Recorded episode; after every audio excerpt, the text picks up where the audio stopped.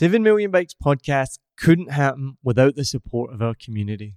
I want to give a massive thank you to our existing Patreon members Zion Johnson, Brandon Thompson, Dan Jones, Andrew Barry, Annie Ver, Carrie Hughes Parry, Pippa Clare, Tracy Wright, Alistair Chapman, Brandon Thompson, and our newest member, Tien Kung. To say thank you to all of our members, we're having a special pool party here at my new apartment. And thanks to my friends at Mixtape Brewery, we'll be enjoying the new green tea based hard seltzer, perfect for an afternoon of drinking by the pool. As you probably know, I'm a massive craft beer fan. Mixtape Drinks is a relative newcomer on the growing craft beer scene here in Vietnam, starting in 2020 by my friend Chad Mitchell and Taipei based Sean Kidd. You'll often see me and Adri out in Saigon drinking their delicious peaches and cream IPA or a refreshing California Sun Juicy Pale Ale. And if you're in the mood for something a bit heavier and darker, their Molly Milk Stout is delicious. I was pretty disappointed when I found out, though, that it didn't actually include Molly.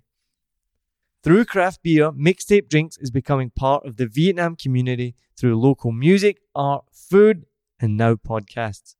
If you'd like to be part of the 7 Million Bikes community and support our podcast, then Mixtape is giving away four free cans to the next three new community members. That's worth 280,000 dong or 11 US dollars. To get your free cans, you have to be in Ho Chi Minh City and join the We Mic plan or above. You can still support us wherever you are in the world, and when you do, next time you're in Saigon, the drinks are on me. As a community member, you'll also get episodes before anyone else, invites to special events like our pool party, and bonus content that no one else will ever see or hear. And I'll also give you a special shout out on future episodes.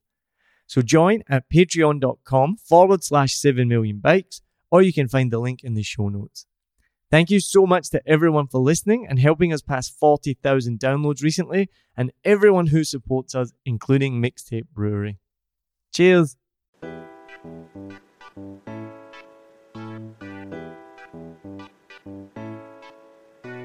Ever heard a joke and wondered, did that really happen? My name's Niall Mackay, host of a Vietnam podcast and a comedian. Long before I ever started comedy, when I heard comedians tell the craziest, funniest stories, I would always wonder just this. And if I got the chance to meet them after the show, I would always ask them straight away, did that really happen? Nine times out of ten, the answer was yes.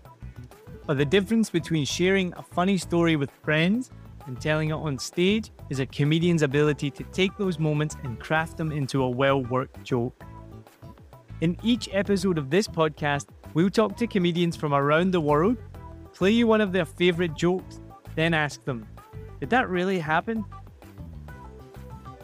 In this episode, I'm talking to a grassroots comedian from Alabama that not only hosts one of the best open mics in Boston, he also produces US tours for upcoming comedians. My guest today is Vaiden Jones. Let's hear his joke. People people assume that I'm racist because I'm from the South. I don't think that's fair either. Um, but I will say this: I do remember the day I found out I was racist. I was in high school. Uh, I come from this. It, it, was on accident. Like I did. It's not like we did this on purpose, but. Um, See, I come from a nice uh, small town in North Alabama. It's accidentally racist right there. Nice small town just means like no black people live here. it's not like we didn't want black people around. Like we just didn't have any that lived there. And I remember my, my senior year of high school, we had one black student in the entire school. And uh, you know, people will be like, "I'm not racist. I have a black friend." Like my friend Reggie was that dude for like 250 people in North Alabama. This is actually a little bit of a sad story. I don't want to bring you down. Uh, senior of high school, turned out uh, my friend Reggie had cancer. And he survived. Like, it's not that sad of a story. But, uh, so, like, while he was going through chemotherapy and everything, we wanted to show that we loved and supported him. So we all shaved our heads. Which sounded like a really good idea at the time. His parents and the local news not happy when he came back to school greeted by like 200 skinheads. And like, what was our excuse? We're not racist. We have a black. Have you met Reggie? Like, I, I'm Vaiden. That's my time. Y'all good night. So Vaiden Jones, did that really happen? Uh, yes and no.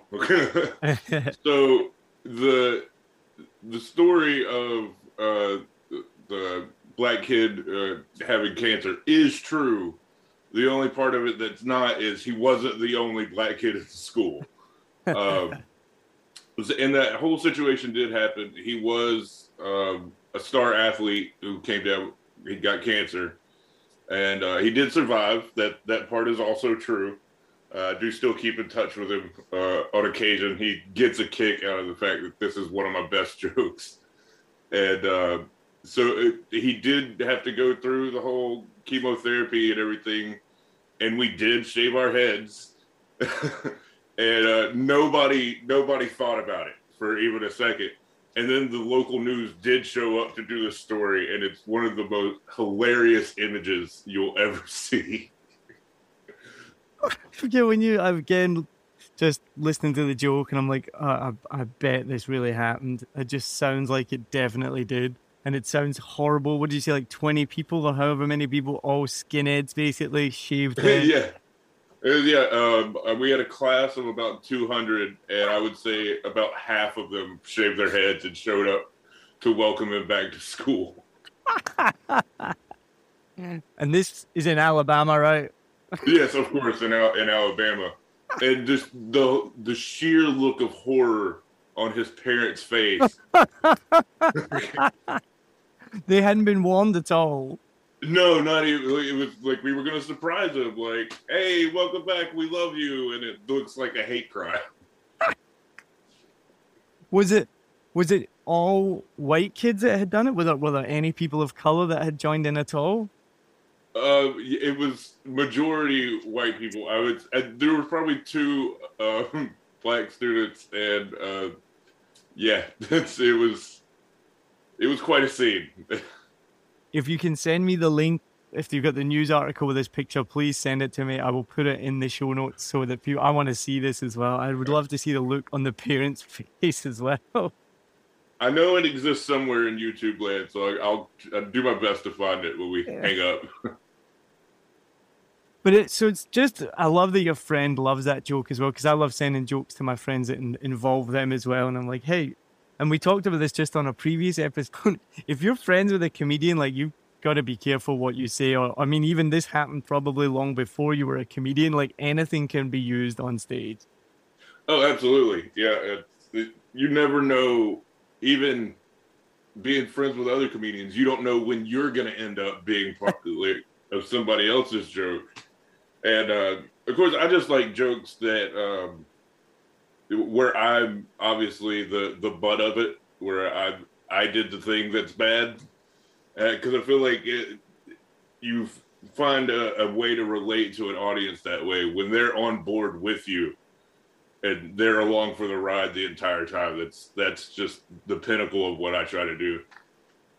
Yeah, absolutely. Is uh, I often find that. So, and talking about you know talking about the people you're around. So I, I'm married, and so my wife comes into my material a lot, but I try not to make it you know kind of like a what's that American comedian, the older guy, Rodney Dangerfield, is that the one who would kind of be like, oh, you know, my wife, and like, you know, make fun of your wife? I, I can't stand that kind of old time comedy when it's like, why are you married if you're just gonna like make fun of being married or make fun of your wife? Like, it, it sounds like, but I think that's like an old timey thing. So I try my best again, like you say, like make myself the butt of the joke or, or just make the joke funny, not like I try and make it like not disparaging about her. But sometimes it's difficult. no, I understand. I don't have a lot of. Uh, recently engaged. I don't have a whole lot of material about my fiance, but she does comedy as well. And I'd say at least a third of her act is me being an asshole, so, which I'm okay with because I, I know it, it's it's true. Well, so my, my wife isn't a comedian and she'll never perform on stage. I doubt it very much, but she basically helps me write most of my jokes because I'll bounce them off her and she's really good at like the structure and she'll come up with like the punchline and she'll, you know, what if you should say it like this or use this word or, often try and make sure it follows like a logical sense. So she's great like that, but she does get a bit pissed off sometimes when I'm, she's like, "You're doing too many jokes about me." I'm like, "Well." The latest one was I had to pass a, a hearing test for my health check, and I passed with flying colors. And again, it's based on reality. She's like, "There's no way that's right. There's no way that hearing test is correct." and I'm like, I'm like, it's it's not a it's not a listening test. It's a hearing test. it's it's not a uh, a selective hearing test. well, the punchline, I go then. I think that's what she said anyway. I wasn't really listening.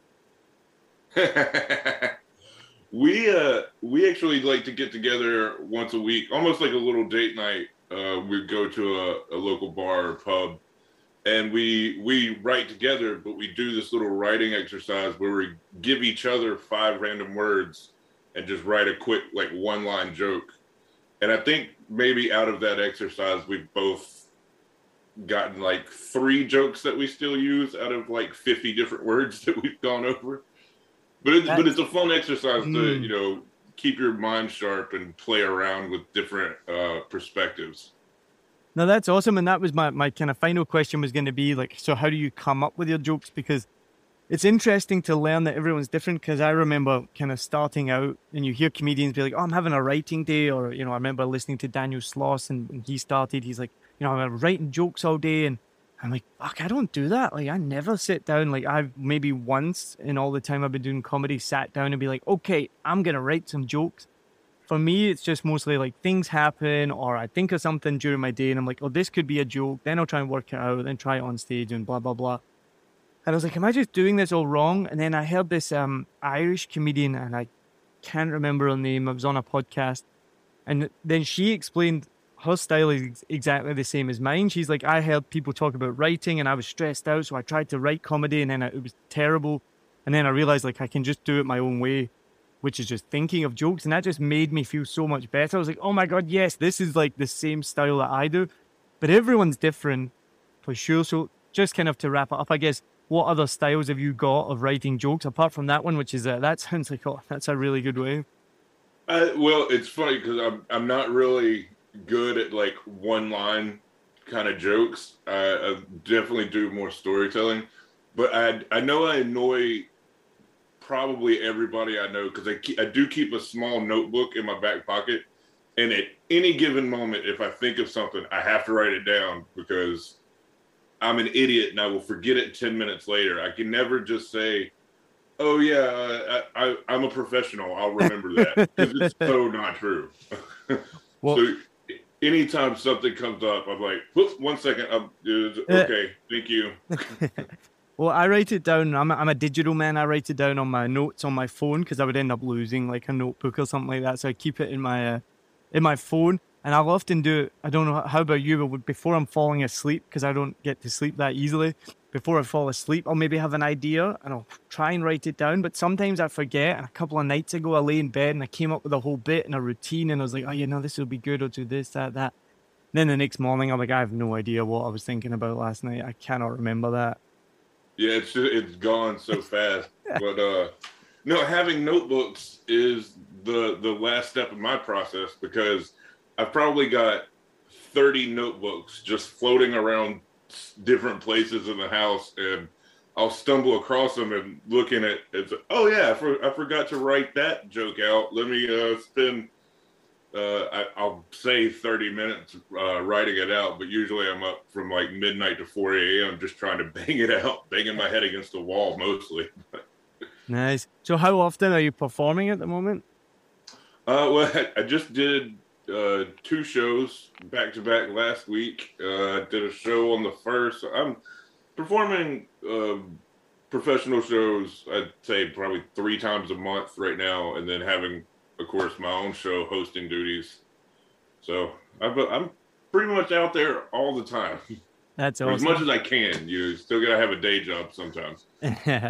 well, hopefully, I will be able to come catch up with you when I get back to Boston and America one day. Having left Vietnam in two years now because of uh, the borders have been closed, but when I come back, I'll definitely be hitting you up. So tell people before we finish where can they follow you, where can they find you, and we will put the links in the notes so people can click them. Uh, you can find me on Facebook, uh, Vaiden Jones. I'm the only one. Um, Are you really? Wow. I really am the only Vaiden Jones, absolutely. And you can find me on Instagram at um, trash underscore Vader, and that's pretty pretty much the only two places I've had really. Sweet. You're gonna. There's a um, quite a well-known maths professor with the exact same name as me. So anytime I, I Google myself just to make sure there's nothing bad out there about me, uh, this maths professor always comes up. So I'm quite happy about that. He kind of he shields me a little bit. Um, yeah, I try to avoid googling myself, given uh, I know what my past is. we'll save that for another podcast. Awesome, Vaiden. Thank you so much. Awesome to meet you. Have a great night. Thank you. Thank you for listening to this episode of Did That Really Happen? A new podcast from 7 Million Bikes. I've been your host, Niall Mackay. If you enjoyed that and want to hear from comedians around the world about their jokes and if they are true, then make sure to follow and subscribe from wherever you are listening from right now and follow 7 Million Bikes on social media. The links are in the show notes. Cheers.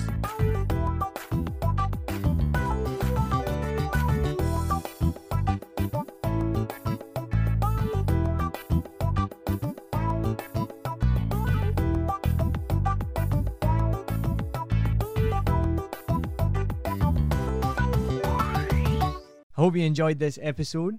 If you're like me, you may use your laptop at places where you have to use public Wi Fi. This opens you up to digital snoopers. It's a massive problem.